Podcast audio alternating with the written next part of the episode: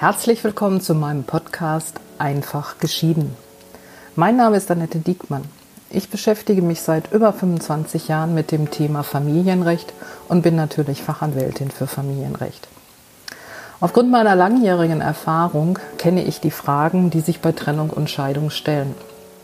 Von Unterhalt über Zugewinn, Versorgungsausgleich, Ehevertrag und vieles mehr hin zum Scheidungsverfahren selbst. Und ich kenne die Antworten. Antworten, die meine Mandanten in die Lage versetzen, mit ihrem Ehepartner auf Augenhöhe zu begegnen, ohne Sorge zu haben, über den Tisch gezogen zu werden. Und in meinem Podcast möchte ich eine Vielzahl dieser Fragen, die mir tagtäglich begegnen, gerne beantworten. Heute möchte ich in der Folge 1 mit der Beantwortung der Frage beginnen, wie geht Scheidung? Ich möchte vorausschicken, dass das Thema Scheidung und Trennung, die Juristen unterscheiden zwischen diesen beiden Begriffen, ein sehr komplexes Thema sein kann oder muss oder auch nicht. Denn das hängt immer damit zusammen, was ist tatsächlich zu regeln oder nicht, besteht Streit oder nicht, oder besteht vielleicht doch eher der Wunsch, sich einvernehmlich zu verständigen und vernünftige Regelungen zu treffen. Aber beginnen möchte ich einfach erstmal mit dem Thema, ähm, wie geht eigentlich Scheidung im eigentlichen Sinne? Und wenn ich heute von Scheidung spreche, meine ich das gerichtliche Verfahren Scheidung und möchte erklären, welche Voraussetzungen erfüllt sein müssen, um es einzuleiten und welche Unterlagen benötigt werden. Am Ende dieses gerichtlichen Verfahrens steht dann der sogenannte Scheidungsbeschluss, der wie folgt lauten kann. Die am 01.01.2000 vor dem Standesbeamten des Standesamtes Himmel 7 geschlossene Ehe der Beteiligten wird geschieden. Am Anfang dieses Prozesses der Scheidung, die in diesem gerichtlichen Verfahren endet, steht die Trennung. Mit Schlagworten kann man es wirklich als Trennung von Tisch und Bett bezeichnen. Wobei nach meiner Erfahrung die Trennung vom Bett oftmals schon lange Zeit stattgefunden hat, das also nicht das wirkliche Problem ist. Wesentlich, auch juristisch, ist die Trennung vom Tisch. Und der Tisch steht hier als Symbol für die eheliche Lebensgemeinschaft, für das Füreinander sorgen, das Miteinander wirtschaften, das Miteinander leben. Das Gesetz definiert in Paragraph 1567 BGB, BGB steht hier für das bürgerliche Gesetzbuch, das Ganze wie folgt. Die Ehegatten leben getrennt, wenn zwischen ihnen keine häusliche Gemeinschaft besteht und zumindest ein Ehegatte sie erkennbar nicht mehr herstellen will, weil er die eheliche Lebensgemeinschaft ablehnt. Ich kann mir vorstellen, dass diese Juristen nennen es Definition, also Erklärung eines Begriffes, sich für die meisten erstmal, erstmal, erstmal etwas merkwürdig anhört. Aber das lässt sich schnell erklären. Es bedeutet, dass allein die Tatsache, dass Eheleute in räumlicher Trennung leben, nicht bedeutet, dass sie getrennt lebend im Sinne des Gesetzes sind, und wenn ich getrennt leben im Sinne des Gesetzes meine, dann spreche ich von dem Paragraphen 1567 und der ist eben die Grundlage für die Einleitung eines Scheidungsverfahrens. Der Hintergrund ist, dass getrennte Wohnungen oder Lebensbereiche nicht zwingend auf die Auflösung der häuslichen Gemeinschaft gerichtet sind. Es gibt Eheleute, die grundsätzlich in getrennten Wohnungen leben, weil sie sich zwar herzlich lieben, auch immer füreinander da sein wollen, aber es trotzdem nicht aushalten, tagtäglich mit dem anderen Menschen eng zusammenzuleben. Anderes getrennt leben trotz und trotzdem glücklich sein kann vorliegen bei Auslandsmontagen oder bei langen Reha-Maßnahmen und auch nicht zuletzt bei langen Gefängnisaufenthalten.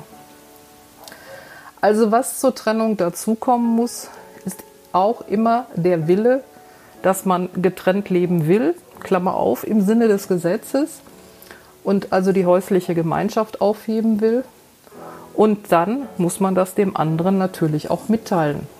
Wenn man das für sich behält, wird das auch nichts mit der Trennung. Also im Grunde ist Trennung ganz einfach.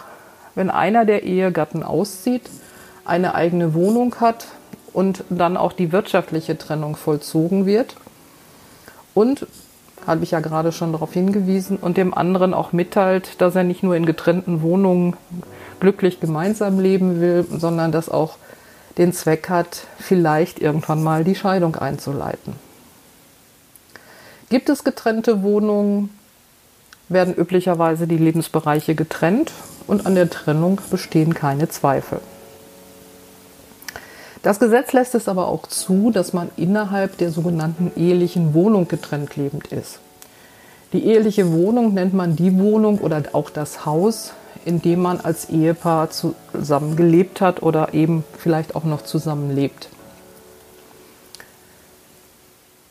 Die Trennung in der ehelichen Wohnung führt aber zu verschärften Verhaltensweisen, denn vom Gericht werden wird eine Trennung in der Ehewohnung regelmäßig nur dann anerkannt, wenn die Eheleute tatsächlich übereinstimmend vortragen, dass sie eben ihre Bereiche getrennt haben. Natürlich darf man Küche und Bad gemeinschaftlich nutzen. Die wenigsten werden über mehrere Küchen oder mehrere Bäder verfügen.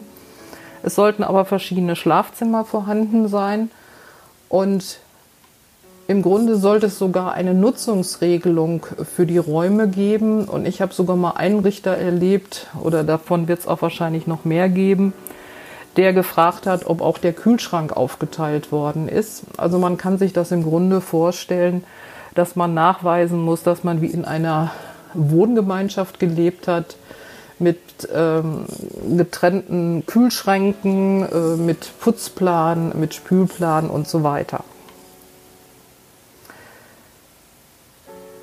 Also das Gesetz lässt die Trennung in der Ehewohnung zu. Ich kann immer nur empfehlen, dass man zumindest zu dem Zeitpunkt, wo der, Scheidungszeit, äh, wo der Scheidungsantrag eingereicht wird, über getrennte Wohnungen verfügt, dann fragen die Richter auch nicht so streng nach. Dazu kommt auch noch, dass sollte der andere Ehepartner die Trennung gar nicht wollen, das soll es ja geben, und man versucht in der Ehewohnung getrennt zu leben, kann das häufig dazu führen, dass man die Trennung nicht nachweisen kann. Man lässt sich dann vielleicht relativ einfach austricksen. Es klappt immer, nicht immer so mit der strikten Trennung der Lebensbereiche. Und der andere kann dann schnell sagen, wieso, wir haben doch noch gar nicht getrennt gelebt. Ein Beispiel. Ich habe einmal eine Frau vertreten, die hatte ihren Ehemann durch anwaltliches Schreiben aufgefordert, die Ehewohnung zu verlassen. Sie hat also ihren Trennungswillen wirklich klar zum Ausdruck gebracht. Die weiteren Hintergründe waren nicht so erfreulich, tun aber hier nicht zur Sache. Der Ehemann ist dann nicht ausgezogen, war aber viel unterwegs. Und ein paar Tage später nach diesem Schreiben saß sie gerade mit den Kindern am Mittagstisch, als er ins Haus zurückkehrte. Und weil die Kinder sie gebeten haben, hat sie ihn gefragt, ob er nicht was mitessen wolle. In dem kurze Zeit später eingeleiteten gerichtlichen Verfahren, da ging es um Auskunft zum Zugewinn, bestritt der Ehemann das Getrenntleben. Seine Frau habe noch für ihn gewaschen und ihn auch bekocht und er verwies auf diese Situation, die ich gerade beschrieben habe und die überhaupt nichts damit zu tun hatte, dass die Ehefrau nicht getrennt sein wollte. Ein weiteres Thema, wo ich häufig nachgefragt werde, ist die Frage, ob man die Trennung irgendwo beantragen muss. Nein, das gibt es nach dem deutschen Recht nicht. Das gibt es nach meiner Kenntnis noch im italienischen Recht. Aber nach dem deutschen Recht darf man sich im Grunde jederzeit trennen. Aber es gibt Situationen, wo es wichtig sein kann, dass man diese Trennung auch beweisen kann. Insbesondere, wie ich das gerade ja schon beschrieben habe, wenn die Trennung in der Ehewohnung vollzogen wird. Und dann kann es natürlich hilfreich sein, dass man Beweise findet oder schafft, um den Trennungszeitpunkt nachzuweisen. Und entweder schreibt man dem anderen vielleicht einen Brief oder man lässt einen Anwalt schreiben oder eine Anwältin oder man teilt ihm die Trennungsabsicht unter Zeugen mit. Ist die Trennung gleichwohl in der Wohnung, hilft das aber alles nicht, wenn man eben ihn noch bekocht und die Socken wäscht und gemeinsam Einkäufe tätigt oder oder oder. Was da alles falsch zu machen ist, werde ich nochmal zu einem späteren Zeitpunkt weiter ausführen. So, jetzt haben wir die Trennung. Und jetzt, wie geht es weiter? Der große Schritt ist getan und man hat sich getrennt. Heute geht es aber um die Einleitung des Scheidungsverfahrens. Und um das Scheidungsverfahren einleiten zu können, muss man in der Regel ein Jahr oder zumindest fast ein Jahr getrennt lebend sein. Wer einmal die Entscheidung getroffen hat, sich zu trennen, das kenne ich. Häufig wollen die Menschen dann jetzt und sofort geschieden werden. Und wenn ich dann sage, das geht nicht, sie müssen das Trennungsjahr abwarten, dann stellt sich natürlich die Frage, warum? Und ich kann die Frage nicht anders beantworten als damit, das ist so im Gesetz geregelt. Es gibt den Paragraphen 1565 BGB und der besagt, dass eine Ehe geschieden werden kann, wenn sie gescheitert ist.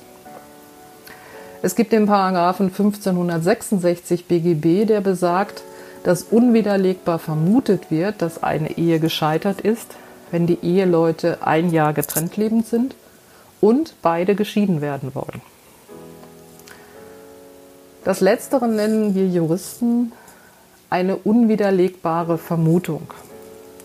Das bedeutet, wenn sich die Eheleute einig sind, und oftmals sind sie sich zumindest einig, dass sie sich scheiden lassen wollen, dann ist alles, was man dem Richter sagen muss, wir leben ein Jahr getrennt und wir wollen beide die Scheidung.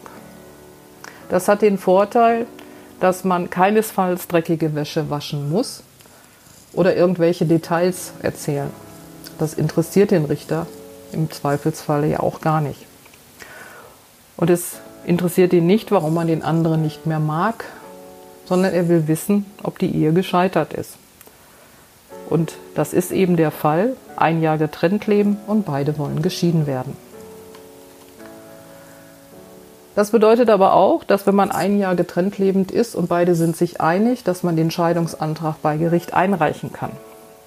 Dafür benötigt man zumindest einen Anwalt oder eine Anwältin, denn nur ein Anwalt oder eine Anwältin können den Scheidungsantrag bei Gericht einreichen.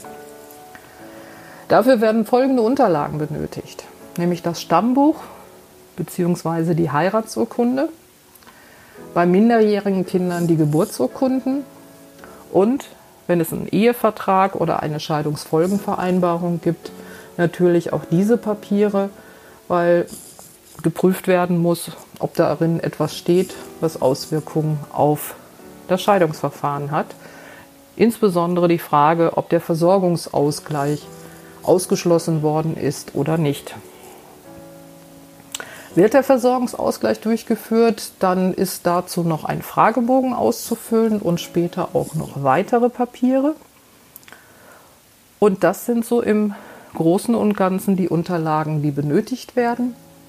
Die Heiratsurkunde, viele fragen sich, wieso muss ich die einreichen? Und viele Gerichte verlangen nach wie vor das Original oder zumindest eine beglaubigte Abschrift. Die Antwort ist ganz einfach. Das Gericht prüft, ob man ordnungsgemäß verheiratet ist. Das ist bei einer deutschen Eheurkunde in der Regel der Fall. Aber es gibt ja auch Menschen, die in anderen Ländern geheiratet haben. Und ich glaube, es ist bei mir einmal vorgekommen, dass da mal etwas schiefgelaufen ist, aber wahrscheinlich ist die Quote noch sehr viel höher. Wenn minderjährige Kinder vorhanden sind, dann hat das Gericht jedenfalls die Pflicht, das Jugendamt zu informieren, dass ein Scheidungsverfahren anhängig ist. Das bedeutet nicht, dass das Jugendamt sich einmischt, wenn es nichts zum Einmischen gibt. Aber es muss das Angebot bestehen, dass man sich an das Jugendamt wenden darf. Und was Ehevertrag und Scheidungsfolgenvereinbarung anbelangt, hatte ich das gerade ja schon erläutert. Wie lange dauert jetzt ein Scheidungsverfahren? Wie lange ein Scheidungsverfahren dauert, ist natürlich davon abhängig, was alles geregelt werden muss. Und hier an dieser Stelle möchte ich einmal mit dem Mythos aufräumen, dass ein Richter, wenn ein Scheidungsverfahren eingeleitet ist, von sich aus anspricht, welche Dinge zu regeln sind. Das ist nicht der Fall. Ich sage es jetzt mal ganz platt, ein Richter regelt immer nur das, was ihm angetragen wird. Und wenn dem Richter nur ein Scheidungsantrag und die Durchführung des Versorgungsausgleiches angetragen ist, dann regelt er auch nur dies. Alle anderen Dinge kann er eigentlich auch gar nicht regeln, weil er ja gar keine Kenntnisse von den Umständen hat. Im Regelfall ist im Scheidungsverfahren zumindest die gerade angesprochene Scheidung und als letzte zwangsweise Folgesache der Versorgungsausgleich zu regeln. Von der Regelung des Versorgungsausgleiches kann abgewichen werden. Dazu werde ich in einem gesonderten Podcast äh, noch Ausführungen machen. Wird der Versorgungsausgleich durchgeführt, hängt die Dauer des Scheidungsverfahrens schlicht und ergreifend davon ab, wann und zu welchem Zeitpunkt die Versorgungsträger die Auskünfte erteilen. Liegen die Auskünfte vor, werden sie jeweils an die Beteiligten zur Kenntnis verschickt und auf dieser Maßgabe trifft das Gericht dann die Entscheidung über den Versorgungsausgleich. Das kann zwischen vier und acht Monaten dauern, manchmal sogar noch länger. Dann hat das aber meistens den Hintergrund, dass einer der Ehegatten zum Beispiel Lücken in der gesetzlichen Rentenversicherung nicht aufklärt. Wird der Versorgungsausgleich nicht durchgeführt, dann kann so ein Scheidungsverfahren relativ schnell gehen. So zwischen vier und sechs Wochen findet dann üblicherweise der Termin zur Scheidung statt. So im Einzelnen erstmal die grobe Übersicht, wie geht Scheidung, welche Voraussetzungen müssen vorliegen und wie lange dauert das Scheidungsverfahren und wie, welche Unterlagen benötige ich. Wenn Sie in diesem Zusammenhang weitere Fragen haben, können Sie mich gerne ansprechen. Ansonsten freue ich mich, wenn wir uns beim nächsten, wenn Sie meinem nächsten Podcast folgen. Herzlichen Dank für Ihre Aufmerksamkeit. Bis zum nächsten Mal.